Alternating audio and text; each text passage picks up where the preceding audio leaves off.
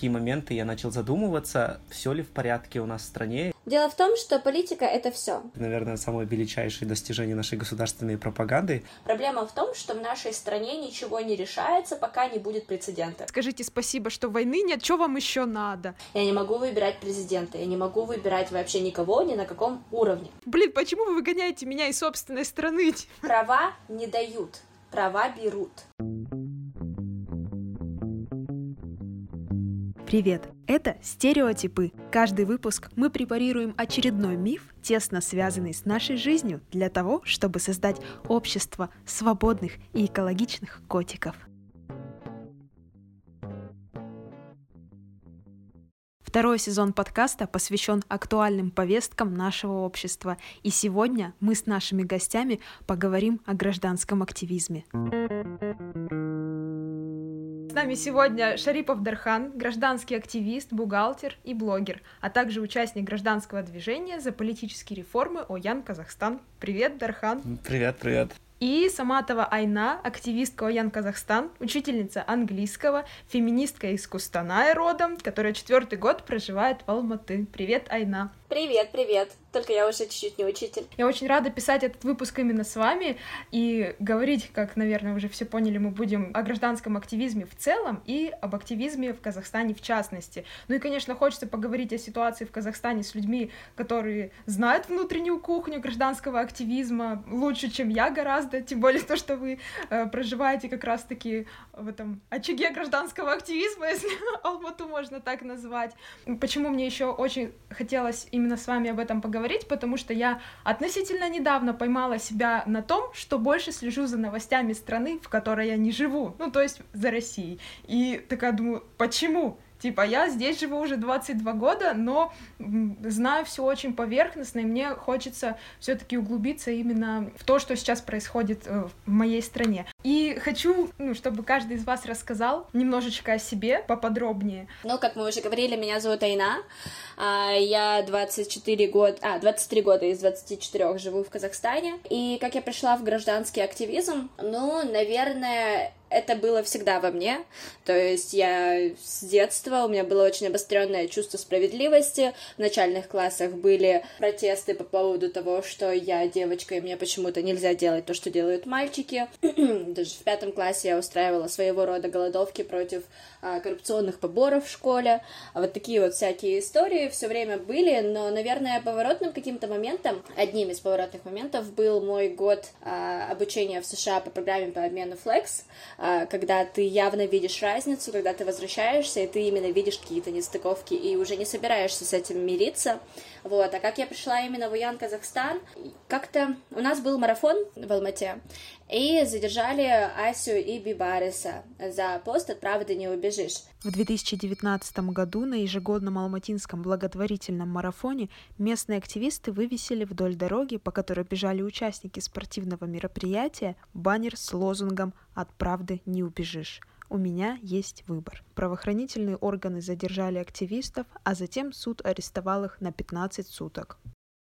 То есть я их до этого как-то пересекалась, знала, а, и у них были суды. А, естественно, у меня внутри появилось чувство, что они не должны быть там одни, а, что мне обязательно нужно туда поехать, на эти суды, их поддержать, потому что иначе я просто не буду себя уважать. Вот. И такое чувство, видимо, зародилось не только у меня. Там было очень много человек, мы все познакомились, мы все обменивались энергией, чувствовали, что вот то, что во мне, оно не только во мне, оно еще и у других людей, и я их вот наконец-то встретила, и мы наконец-то можем объединиться, и, как я полагаю, примерно так зародился Уян Казахстан. Здорово, слушай, а расскажи для тех, кто не знает более подробно, что из себя представляет движение Уян Казахстан? А, ну, это движение за политические реформы, но я думаю, что лучше об этом расскажет Дархан. А, во-первых, само название, да, это гражданское движение за политические реформы, мы все прекрасно знаем, в какой мы стране живем, что у нас не так в этой стране. И если вы зайдете на наш сайт и прочитаете декларацию ОЯН Казахстан, там все подробно написано, да, что, что мы хотим, каких изменений мы хотим в этой стране. Мы хотим э, подотчетной власти, мы хотим честных выборов, да, мы хотим, чтобы э, в стране, наконец, э, там, не знаю, работали законы, было верховенство права, там, да, такие элементарные вещи, которые должны быть в любой нормальной стране, но у нас почему-то где-то эти правила есть, где-то они не работают, где-то их вообще нет, поэтому э, было создано это движение, он состоит и целиком и полностью из граждан гражданских активистов. Мы постоянно выходим на какие-то митинги по э, политическим требованиям. Мы, э, там, не знаю, проводим какие-то акции, семинары, встречи, знакомства, знакомим людей между собой, да, чтобы э, создать вот такое сообщество неравнодушных людей. Вот это и есть ОЯН Казахстан. Здорово, слушай, очень интересно. Я думаю, что те, кто заинтересовался этим движением, обязательно найдут информацию самостоятельно, более подробно изучат при желании. И расскажи, пожалуйста, как ты связался с гражданским активизмом, как ты пришел к тем взглядам, которые у тебя на сегодняшний день сформировались, mm-hmm. да?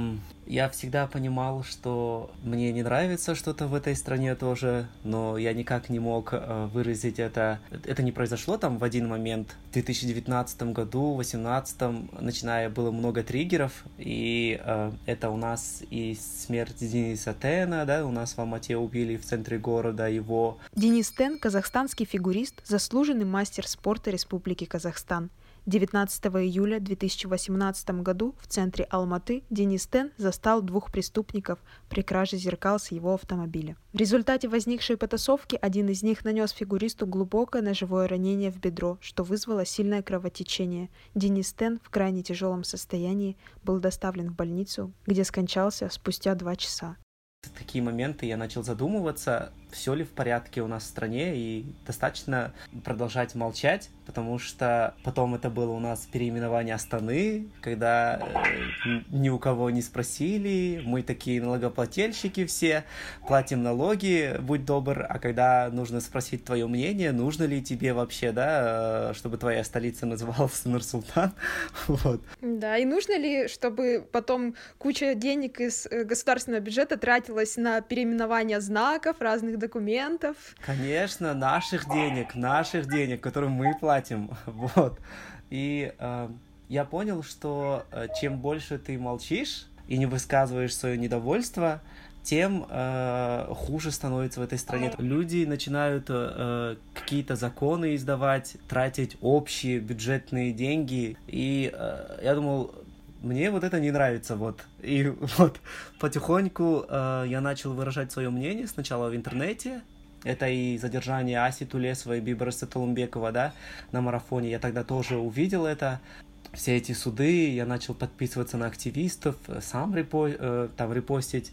Э, пошел на суд тоже, да, и я думаю, надо пойти на суд, потому что это ненормально, Э, я следил за блогерами, которые тоже некоторые освещали это, этот суд. Там говорили, ребята, здесь какой-то пиздец происходит, короче, приходите, потому что так не должно быть. И я пришел, э, и вот познакомился ребятами. Это очень здорово, что у нас вообще есть такие движения, что сейчас даже не знаю, мне кажется, если взять э, период десятилетней давности, все равно молодежь и вообще люди в целом не были так обеспокоены тем, что происходит в их стране, и сейчас э, интереса к этому появляется у всех людей все больше и больше, это прям не может не радовать так как подкаст подразумевает, что мы рассматриваем вопросы, все вопросы через призму стереотипов, когда я думала о том, вот что такое самое стереотипное слышала э, о гражданском активизме, о политической активной деятельности, вот эта вот фраза жирная, такая, да мы все равно ничего не изменим. И она просто меня так вымораживает, просто я, я, я не знаю, меня бомбить начинает с нее. Вот эта вот беспомощность в головах у людей, что от нас ничего не зависит, она вот настолько въелась. Вот как вы считаете? А, но мне кажется, тут еще момент такой, что мы после, во-первых, Советского Союза Союза, да, где, в принципе, люди ничего не могли, и у нас это тоже устаканилось. От э, истории далеко не убежишь, но мне кажется, э, особенно в Кустанае, например, вот в таких отдаленных как бы, пунктах, да, э, особенно когда там информационное поле более российское, ты сама это знаешь, я это знаю, э, и там просто люди настолько аморфные в подобном плане. Я помню, что я пыталась что-то делать, и это было практически невозможно, а, потому что какое-то отторжение, не то чтобы отторжение, а ты будто бы абстрагируешься, власть это где-то там, а я вот тут, у меня свой маленький мир. И в моем этом маленьком мире власть не имеет никакого даже прикосновения к этому миру, понимаете? И, соответственно, как я могу прикоснуться? Но на самом деле мы есть власть. Я сейчас уйду э, разглагольствовать. Дархан, тебе есть что сказать? Да, ну по поводу выученной беспомощности, э, это большинство людей это есть, потому что люди думают, что они не могут влиять на какие-то решения в этой стране.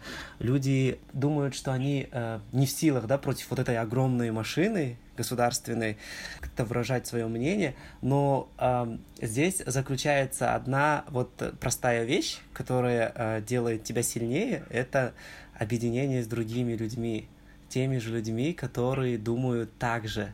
И когда ты начинаешь создавать вот такое сообщество, где люди мыслят так же, и где люди хотят тоже, что ты хочешь, да, там, и так далее, ты становишься сильнее. И здесь вот, вот это тебе поможет э, перебороть вот эту выученную беспомощность. И если, конечно, тебе этого хочется, да, и ты находишь таких же людей, которые тоже хотят изменить, и вот здесь вот начинается тогда вот э, другой уже уровень, мне кажется, совершенно. Да, и тут такой момент, то есть беспомощность мы чувствуем от того, что мы не влияем на, на результаты выборов. То есть основа всего, на мой взгляд, это честные, прозрачные выборы на каждом уровне. А оттуда идет как очаг, знаете. Я не могу решать, кто будет моим депутатом да, в моем районе. Я не могу решать, кто будет моим Акимом. Если я не выбираю Акима, значит, он не, предостав... не представляет мои интересы. Он представляет интересы тех, кто его поставил. Я не могу выбирать президента. Я не могу выбирать вообще никого ни на каком уровне. И отсюда идет беспомощность. Но на самом деле с этим можно бороться, но постепенно. Есть люди, которые говорят, ничего, мы ничего не изменим, потому что вот я сейчас пойду там на выборы, я проголосую за того, кого я хочу, и, э, а на самом деле выборы подтасуются, и все, я ничего не могу изменить, пошло оно все к черту, я буду сидеть на жопе ровно. А, но если это разочаровываться с первого раза и бросать, а, то не будет, конечно, результатов. То есть это лес, лестница, которая строится кирпичик за кирпичиком. Но на самом деле мы а, имеем какое-то влияние, потому что тот же самый Кокжейлау, да, его хотели застроить, и алматинские активисты очень сильно так организовались, были очень громкими. Строительство горнолыжного курорта Кокжайлау на территории горной местности в Алматы обсуждалось много лет. В это время тысячи людей выступали против идеи строительства курорта в национальном парке. Объединившись, активисты начали общественную кампанию «Защитим Кокжайлау». Позже к ним присоединились эксперты, ученые, спортсмены и общественные организации. Открытое письмо против строительства курорта подписали более 10 тысяч человек. Проблема в том, что в нашей стране ничего не решается, пока не будет прецедента, пока не будет громкого дела, пока социальные сети не взорвутся. Вот. И просто нужно это делать. Люди еще и сами как бы ленятся, но их в этом винить нельзя. Но ты можешь что-то менять, если будешь настырным, если будешь настойчивым. Там, например, тот же самый светофор возле дома. Да, и тут очень э, уместна будет фраза, не помню чья, права не дают, права берут. Властям неудобно давать тебе удобства, чтобы ты что-то решал. Ты должен это отвоевывать. Вторая фраза, от которой меня бомбит просто, она там встречается, не знаю, чуть ли не под каждым комментарием про какие-то митинги и так далее, что ну радуйтесь вообще-то, что нет войны, скажите спасибо, что войны нет, что вам еще надо? Да, люди очень любят ссылаться на мирное небо над головой, и будто бы это достижение такое, знаете. Ну, во-первых, Казахстан сам ни, ни, ни в какую войну не вступит. Нам это неудобно, нас схавают. И а, они это делают не ради народа, а ради своей жопы. Поэтому а, нужно не просто добиваться мирного неба, которого добиваться в принципе-то и не надо, просто живи, да, а нужно именно добиваться, прилагать усилия для того, чтобы все было еще лучше. А для мирного неба усилия прилагать. Ну, может быть, сейчас обидятся какие-нибудь дипломаты, да, которые на самом деле где-то на закоулках э, политического мира действительно стараются для того, чтобы у нас был мир, но есть же еще и другие люди, которые должны обеспечивать нам э, не то чтобы хорошую жизнь, но которые должны быть нам подотчетны, э, и мы на самом деле их наняли, должны вроде как нанимать, потому что верхушка власти и президент — это не Господь и Бог, не твой папа, которого не выбирают, да, а это менеджер страны, которого ты нанял для управления своим домом. И просто если менеджер не справляется со своей обязанностью, то мы должны иметь право его уволить и поставить того, кто будет справляться. Если следующий не будет справляться, то его тоже уволить и нанять другого, и тогда будет конкурентно ну, такая конкурентная среда, где им нужно удовлетворять потребности нанимателя и действительно представлять наши интересы. Ну да, допустим, аналогия. А ты пришла на работу, тебя наняли, а ты не срешься на этой работе, то есть с коллегами, да, и тебе говорят, ты не выполняешь свою работу, а ты говоришь, ну я же не срусь, говорит, мы же здесь. Аргумент про мирное небо — это, наверное, самое величайшее достижение нашей государственной пропаганды в плане того, что если мы посмотрим на статистику, да, 90% стран во всем мире, они мирные, да, то есть э, там у них э, не проходит, там их не бомбят каждый день, там у них нет войны и так далее. И это скорее норма, чем исключение, да, и считать это достижением, например, для меня очень сомнительный вопрос. Вам не кажется символичным то, что мы говорим про мирное небо 9 мая, а, в день, когда в день, когда нужно быть благодарными ветеранам, да, и все, они танки по улицам ездить. Но, опять же, это э, устраивают из этого парад вооруж... вооружения какого-то, а, как раз-таки, чтобы покичиться мирным небом. Типа, убрать а, акцент, сдвинуть с а, насущных проблем. Чтобы вы помнили, что может быть плохо, а у вас неплохо. А это же манипулятивно, типа, когда тебе да. нечем как бы крыть, да, и когда у тебя нет каких-то существенных достижений, ну, ты можешь всегда сказать, что у нас там, типа, нет войны, там, там не знаю, снег белый, там, или вода мокрая, там, да, и так далее. То есть, мне не нравится коррупция в этой стране, тебе в ответ говорят, что у тебя мирное небо, понимаешь? Тоже очень часто можно услышать мнение, что политика, как бы она меня не касается, и я туда тоже не лезу, и вроде как бы, ну, все нормально. Но, как показывает практика, очень часто это просто вопрос времени. Вот я не помню, может, напомните, как звали этого блогера, который сначала высказывался о том, что да вот, у нас там все хорошо, туда-сюда, а потом, когда что-то с его машиной сделали, да, он да, такой сразу...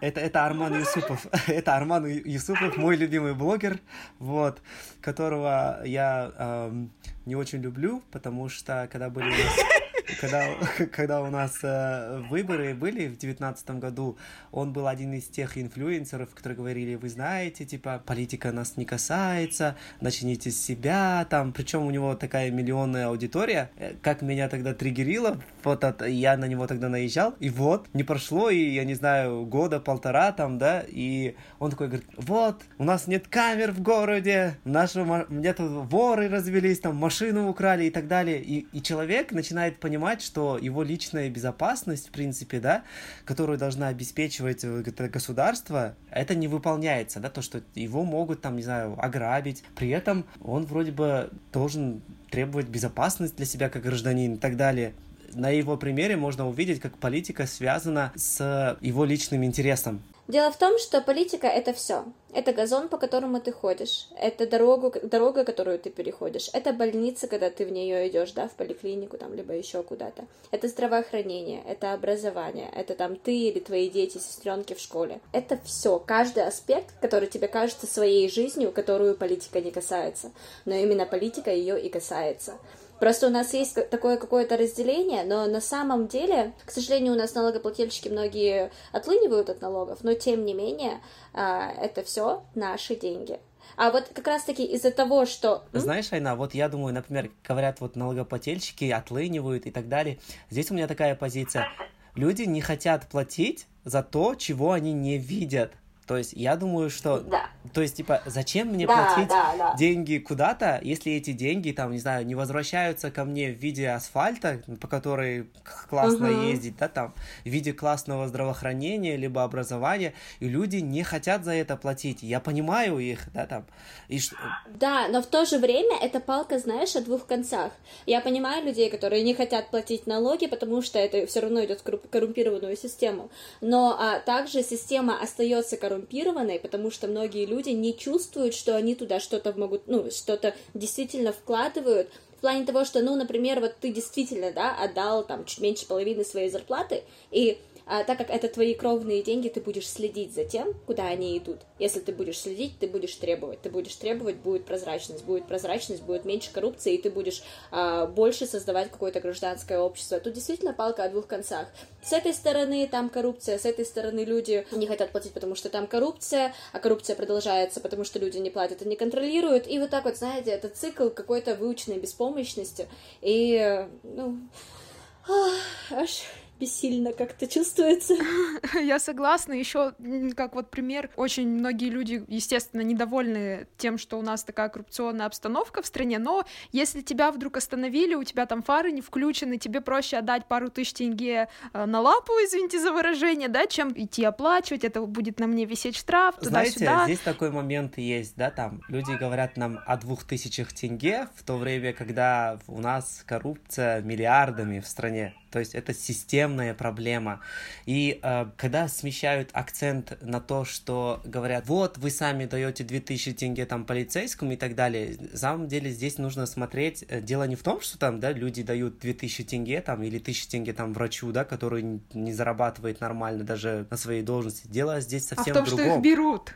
Да, дело совсем в другом. Здесь говорится о том, что у нас в стране деньги просто разбазариваются и обворовываются вот на системном уровне, да. Когда мы говорим о коррупции, мы должны говорить о, не знаю, миллиардах тенге, которые должны, эти деньги должны помочь развитию этой страны. Вот мы должны об этих деньгах, мне кажется, говорить, когда мы говорим о коррупции. Слушай, ты абсолютно прав, ты абсолютно прав, я полностью согласна. Я вот, э, ты сейчас пока это говорила, я проанализировала и э, полностью тебя поддерживаю в этом плане, да. Просто тут еще принципиальность, насколько ты придерживаешься каких-то принципов. Например, если я вдруг не нашла урны, да, очень редко бывает, я всегда доношу до урны, но так получилось, что я, не знаю, скинула окурок, то и, и, и ко мне подходит полицейский, я говорю, давайте заполнять протокол. Мне, мне- меня пытаются развести на то, чтобы я дала на лапу, я говорю, нет, заводите протокол, я пойду в суд, я оплачу эти деньги, да, я провинилась, я- ну, вот так вот.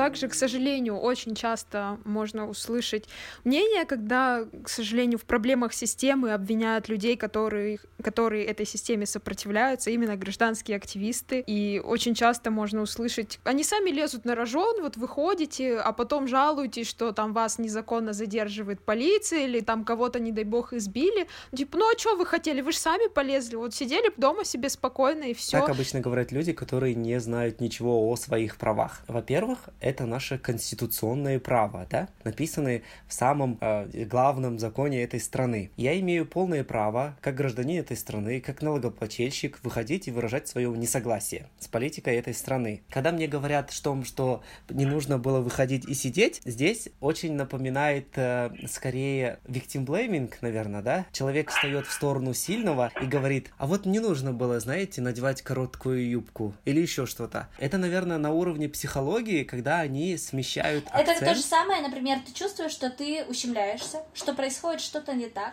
И есть две стороны, агрессор, да, и э, жертва. Но ты принимаешь не сторону того, кто прав в этой ситуации, а сторону сильного. Потому что если я встану на его сильного, то этот сильный меня не ударит. Зачастую им кажется, что вот нужно, знаете, вот э, тихо, мирно жить, соблюдать закон, и тебя никто не тронет. Защитная реакция людей, опять-таки, это позиция согласия, да, вот этого рабского мышления. Ну, зато меня, типа, не бьют. Понимаете? Первое задержание мое было 1 марта 2020 года. А, Мы тогда просидели 7 часов в РУВД. А, Самое интересное, что мы даже до митинга-то и не дошли. Нас э, схватили в кофейне. То есть мы должны были встретиться в кофейне, э, чтобы потом вместе пойти. А, И нас оттуда уже забрали. Вот и все. Вот, а затем они начали применять кетлинг. Это уже было в конце прошлого года, когда вас маленькими группами э, держат в кругу таком в. И ты не можешь сопротивляться этому кругу, потому что тогда ты проявишь агрессию к представителям, да, там, не знаю, закона, а тебя засудят. И ты просто стоишь в этом кругу и ничего не можешь с этим сделать. Ты стоишь вот так вот часами на морозе. Ребята ходили в стаканчики пописать. У нас э, люди попадали в больницы после этого, лежали. У кого-то почки, у кого-то цистит, у кого-то еще что-то, что-то там с позвоночником. Лед падал на голову, потому что держали возле здания, они закрывают, чтобы люди другие другие не видели, чтобы город как будто бы жил дальше. Они так автобусы пригоняют, знаете, большие, все автобусами загораживают городскими. И вот так вот в кругу тебя держат часами.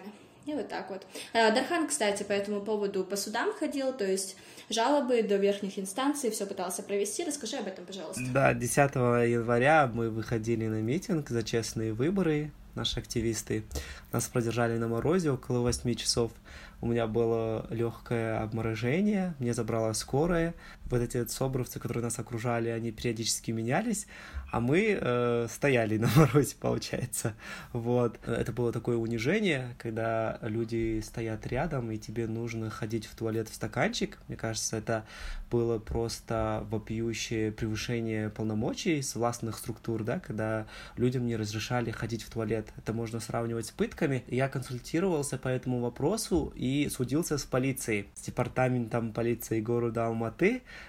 по поводу э, превышения полномочий э, силовыми структурами. И, естественно, я проиграл все инстанции местные, я писал жалобу в Антикор. Антикор отправил на расследование сам, само же управление полиции. Против которого ты судишься. То есть полиция сама должна себя расследовать, понимаете ли, что они нарушили закон.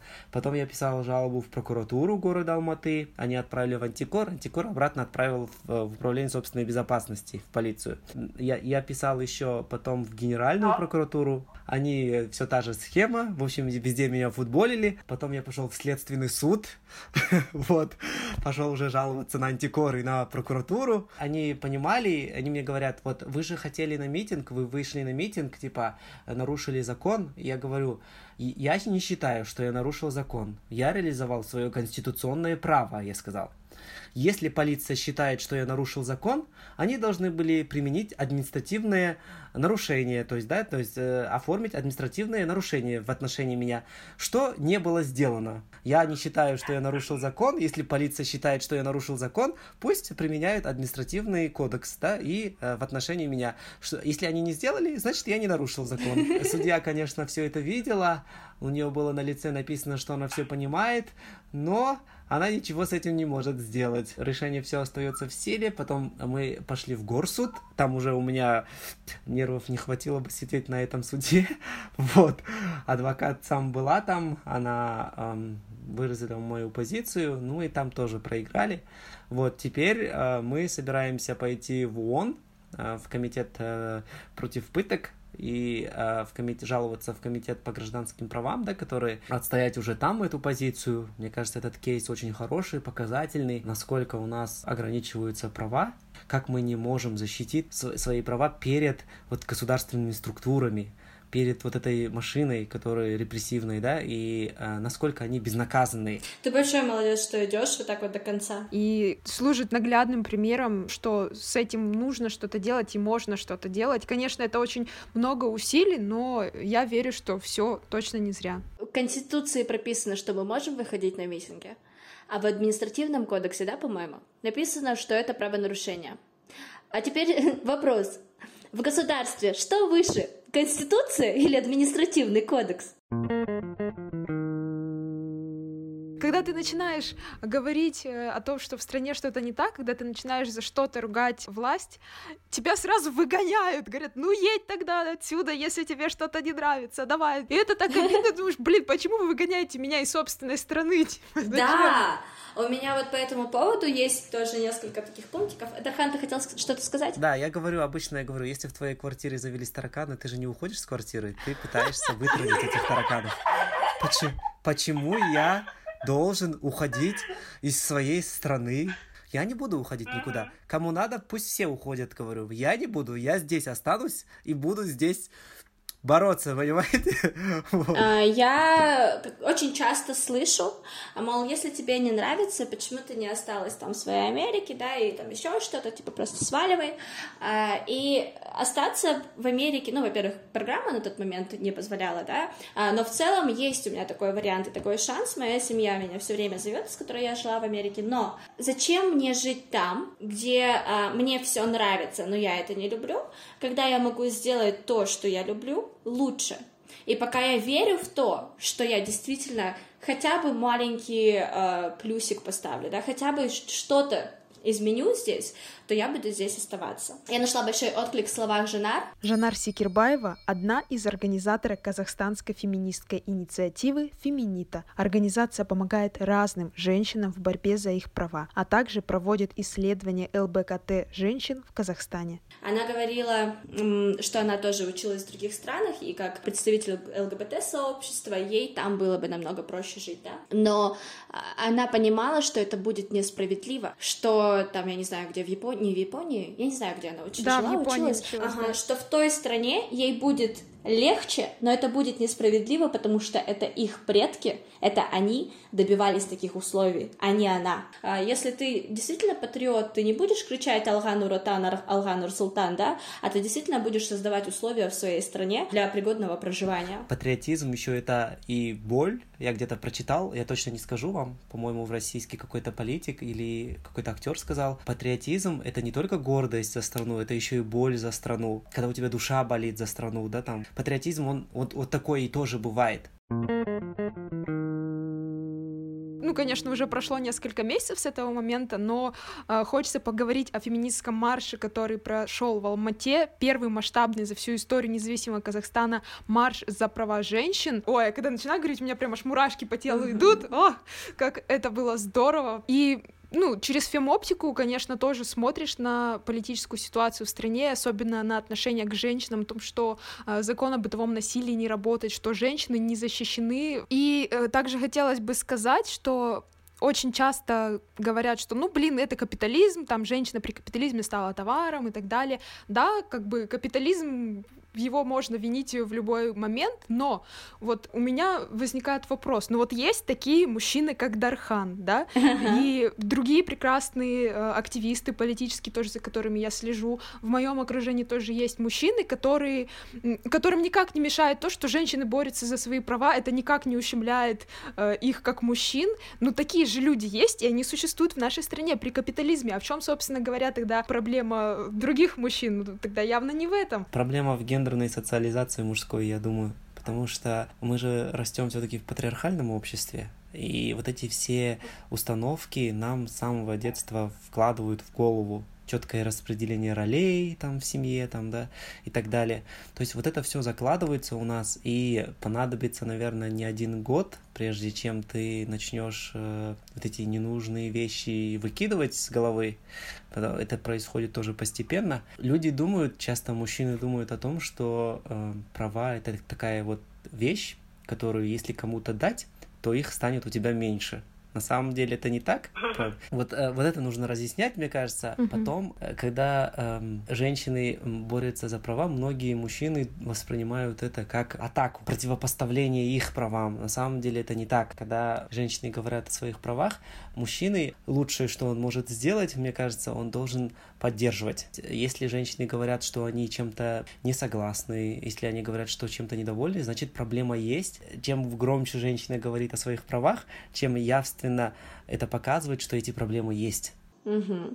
Еще плюс, мне кажется, тут э, такой аспект можно сравнить как с властью. Власть не хочет отдаваться, да, народу там, либо еще что-то. Точно так же с привилегиями. Ты рос, и тебе говорили, ты можешь делать так, так, так, так, так. А женщина должна быть такой, такой, такой, такой, такой. А тут тебе говорят, женщина не должна быть такой. И ты вот так-то делать не можешь, заходя на ее границы. И свои привилегии отдавать не хочется. Есть, конечно, адекватные парни, да, э, которые, а, ну да, хорошо, хорошо, вот это и ее границы, это мои границы, мы делаем так или так, да. А есть мужчины, которые, ну, схуяли, типа, я всю жизнь так делала, почему я должен по-другому делать? А если она говорит, что она имеет такое-то, такое-то право, значит, завтра я не смогу вот так-то, так-то делать, это что принесет изменения какие-то в мою жизнь. А почему это я должен менять свою жизнь? А, да какое ущемление прав? Да вы что? Вот я живу своей жизнью, я даже не замечаю, а, в своем пузыре, что вот совсем рядом со мной ходят люди, которые живут по-другому, у которых простые действия, они даже вот каждодневные, повседневные, они складываются по-другому. Они этого не видят, и они на самом деле не хотят это видеть. И как будто бы если те люди будут требовать другой жизни, то как будто бы мой, моя рутина уже нарушится. И это как угроза воспринимается. Да, еще недавно я читал пост про осознание своих привилегий, и я задумался, да, например, какие у меня есть привилегии. В первую очередь, наверное, это то, что я живу в городе, там, да, например, у меня больше привилегий, чем у людей, которые живут э, на регионах, мне кажется, у меня больше доступа к различной информации там и так далее. Второе привилегия, наверное, то, что я мужчина, и я не сталкиваюсь с многими вещами, которые, с которыми сталкиваются женщины, это, например, харасмент, да, там, это нарушение границ, отношение как к человеку второго сорта, может быть, в какой-то степени. Потом у меня есть привилегия, например, как этнического казаха, да, например, я живу э, в Казахстане, я этнический казах, я, я думаю, что это тоже моя привилегия. И когда люди начинают осознавать свои привилегии,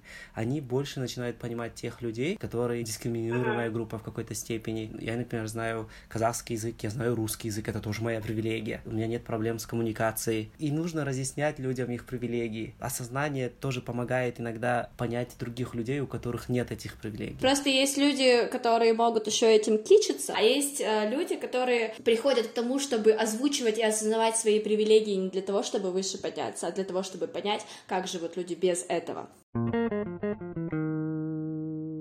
Расскажите еще, пожалуйста, про феминистский марш. Расскажите, пожалуйста, об эмоциях, которые вы испытали. Темы местами довольно печальные. Несите такой немножко позитивчика нам. Ой, было-было здорово. Прям я не знаю, было столько эмоций. А я, как всегда, немножко опоздала. Всю несколько, сколько, пять километров, что ли, этот марш длился или больше. И она должна была начаться в одной точке, а я к, к этой улице подъехала чуть дальше, в точке, где они уже шли. Бегу к ним, прибегаю где-то в середину этого марша, смотрю вперед, не вижу начала, смотрю назад, не вижу конца. Все такие красивые, такие светлые. Говорят о том, что действительно трогают душу, да, там, например, про закон о бытовом насилии, про про то, что я не свиноматка для рождения детей, да, что я личность там и так далее. И ты чувствуешь такой отклик в этом всем, и ты видишь таких людей, где ты чувствуешь себя в безопасности. И самое интересное, что этот марш был разрешен, что впереди всей колонны шли полицейские, которые смотрели, чтобы не было провокаторов. И сзади марша ехало три, медленно за людьми, ехало три машины скорой помощи на случай, если будет давка, или на случай, если кому-то станет плохо. Шли полицейские по бокам. Ты идешь и впервые, мне кажется, вообще в Казахстане, помимо этих маршей и митингов от Нурутана, да, когда э, ты вот идешь, и ты действительно чувствуешь себя безопасно, и ты чувствуешь единение со всеми, и ты можешь кричать о своих проблемах, и тебе становится так легко, так хорошо. Просто это лучшее, наверное, что произошло в Казахстане в плане гражданских вот этих вот активных действий, да, где, а, ну, в плане не, где не было негатива, а где ты чувствовал такое умиротворение, столько ярких эмоций, столько сестер. Большое спасибо организаторкам. Это Фариза Успан, это Арина Чладзе, это Касфем, это те же Жанар Гульзада, это Феминита, это Свет, да, по по-моему, Фимагора, то есть вообще, ну, все-все-все-все-все, они очень хорошо так вместе в союзе это все организовали, что после этого тысяча женщин, ну и не только женщин, да, получила невероятный кайф, начала верить в то, что э, есть светлое будущее. У меня даже мама, которая против вообще всяких митингов, каких-то активностей, а я ей говорю, пойду на марш, где-то недели две, наверное, ее мариновала различными. А, то есть я ей выдавала информацию порциями, потихоньку ее реакция менялась. За несколько дней до марша она уже у меня спрашивает, говорит, а ты не знаешь, в Астане будет проходить? Говорит, я тоже хочу пойти. Вот, понимаешь? Это было прям здорово. Дархан, расскажи, э, как тебе, как профеминисту, было на марше? Ну, я не ожидал, на самом деле, что будет столько людей. Когда я увидел эту толпу огромную, которое просто в какой-то момент начало со всех концов города стягиваться в этот парк Ганди. Ты чувствуешь, что происходит какое-то сумасшествие вокруг. Все начинают выстраиваться в колонну, доставать плакаты, ты читаешь плакаты, все начинают фотографироваться. Потом мы начинаем идти по улице и начинаем кричать «бьет, значит, сядет». И люди просто с балконов выглядывают, кто-то снимает на камеру, как, как машины начинают пипикать, кто-то машет, все, короче, хлопают, там с балконов смотрят, с балконов кричат, короче, это было вообще какое-то непередаваемое чувство, наверное. Ты чувствуешь себя свободным. Мне кажется, потом две недели около весь Казахстан шумел по поводу этого марша. О, да. А еще было самое интересное то, что я там встретила своих учеников. То есть э, два года назад ученики, которым я преподавала, им было 15-16 лет. Это были мальчики, кстати говоря. А они, не сговариваясь, я в разных точках марша видела своих учеников, уже подросших, и они подходят такие, они так обидовно, мы обнимаемся, здороваемся, они идут дальше, кричат эти кричалки, и ты просто чувствуешь, что вот ты не зря в какой-то отрезок времени, наверное, была у них преподавателем, потому что мы подбирали, ну, как бы темы тоже соответствующие, потому что воспринимала не просто как изучение английского, да, а немножко больше. И у них, видимо, были зачатки, возможно, я в какой-то момент их подогрела, и они растут адекватными людьми. О, как это здорово! Да. Это так классно! Вот. После этого, правда, было очень много шума по поводу того, что э, там были фла- несколько флагов ЛГБТ. Очень сместился акцент из-за этого. То есть не то, чтобы сместился акцент, нет. Права ЛГБТ нужно тоже озвучивать, да? Нужно поддерживать, нужно озвучивать. Сейчас минус 50% твоих слушателей отошло такое. И э, если нечаянно наткнулись, да? Люди просто увидели эти флаги, и все и пошло вон отсюда, куда смотрит государство, почему это вообще разрешили, вы там будете гореть в аду, и очень много гневных комментариев. Даже в самой активистской среде я где-то читал мнение, что типа не нужно было, чтобы на этом параде был флаг ЛГБТ. Ну, знаете, говорю, интерсексуальный феминизм говорит о том, что женщина может быть и лесбиянкой, и женщиной, типа. Да. Дархан, а расскажи, пожалуйста, про угрозы, которые ты потом получал. Да, и, короче, в общем, эм, через два дня после митинга в каком-то паблике, по-моему, Криспи, опубликовали видео, где меня засняли на митинге. Кто-то написал адрес мой, кто узнал, в общем, где я живу, и начались угрозы сыпаться. Мой директ э, начали что только, чем только мне не угрожали, убить, э, там, не знаю, избить, изнасиловать, еще что-то там, куча-куча всяких гадостей. Я, в принципе, спокойно отношусь к гневным комментариям и хейтерству в интернете, но когда 17 числа, 17 марта марта примерно сфотали мою дверь и прислали угрозу 7 дней. Я, короче, такой немного поднапрягся. Я думаю, что-то здесь уже переходят границы. Я не знал, писать или не писать заявление, ну, как бы не особо сильно тревожился, но я думал, если они хотят что-то сделать, давно бы сделали. На что мои мне ребята сказали, ты что, Путина наслушался? Если бы они хотят что-то сделать, давно бы мы сделали. Пиши заявление, завтра скажут, что ты не обращался, поэтому, говорит, лучше на всякий случай напиши. В итоге ты написал заявление, да? Да, я написал заявление, уже сходил на один раз на допрос. Ты представляешь, вот ты сидишь в квартире, думаешь, что твой дом — это твоя крепость, да? а там за дверью, прям за дверью, стоят те, кто хотят тебе навредить, фотографируют твою дверь, давая понять, что мы рядом, что мы знаем, где ты, мы знаем, что ты, мы можем к тебе попасть, мы даже уже в твоем подъезде. Вот твоя дверь, нам осталось только войти. И отправляют тебе это с угрозой 7 дней. Но мне кажется, это полнейший пиздец. Рубрика «Непрошенные советы». Вы можете дать какой-то свой совет, наставление нашим слушателям, но за ними мы уже оставляем право прислушиваться к вашим советам или нет. Совет такой никогда не слушать людей, которые пытаются тебя принизить, пристыдить за твою гражданскую позицию. Ты не должен стыдиться никогда своей гражданской позиции. Ты имеешь на это полное абсолютно право. Как активист, да, я говорю тем людям, которые слушают. Мои советы — это быть открытыми расширить свои горизонты, попытаться видеть все с разных сторон, не приемлить несправедливость. Знаете, иногда что-то происходит, ты не можешь понять, что, но это вызывает у тебя чувство неправильности, несправедливости, да. А я не говорю, что там ты увидел, да, например, двух мальчиков, которые целуются, тебе опротивило, и ты пошел им пиздюлей вставил. А я говорю о том, что вот, ну ты явно чувствуешь, что на тебя что-то давит, что что-то тебя действительно прищемляет. Не смещай акцент на тех, кто слаб, пытаясь стать на сторону агрессора.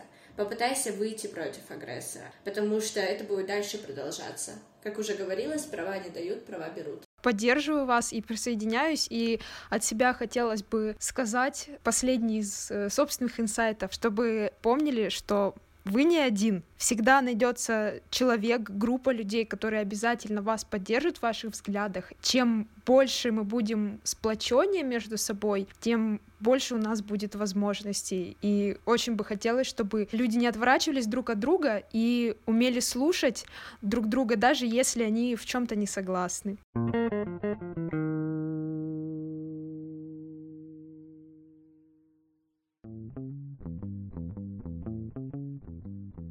Спасибо, я очень благодарна, что вы согласились поделиться своим опытом, своими историями, своими взглядами. Я думаю, это очень важно, и мне кажется, что наши слушатели почерпнут обязательно что-то новое для себя. Возможно, это будет толчок изменить свои взгляды или поинтересоваться какой-то новой информацией. И я верю в то, что каждый разговор о таких важных вещах, он должен быть замечен, и это все не зря. Благодарю вас обоих. Спасибо тебе, Ирина, большое. Было очень очень здорово с тобой поговорить. Спасибо. Угу, пока. И вам, дорогие слушатели, огромное спасибо за вашу поддержку, за ваши ожидания. Ссылки для обратной связи указаны в описании под этим выпуском. Слушайте подкаст «Стереотипы» на любой удобной для вас платформе Яндекс Музыка, Apple Podcast, Spotify, ВКонтакте и многие другие. До скорых встреч в новом выпуске. Пока-пока!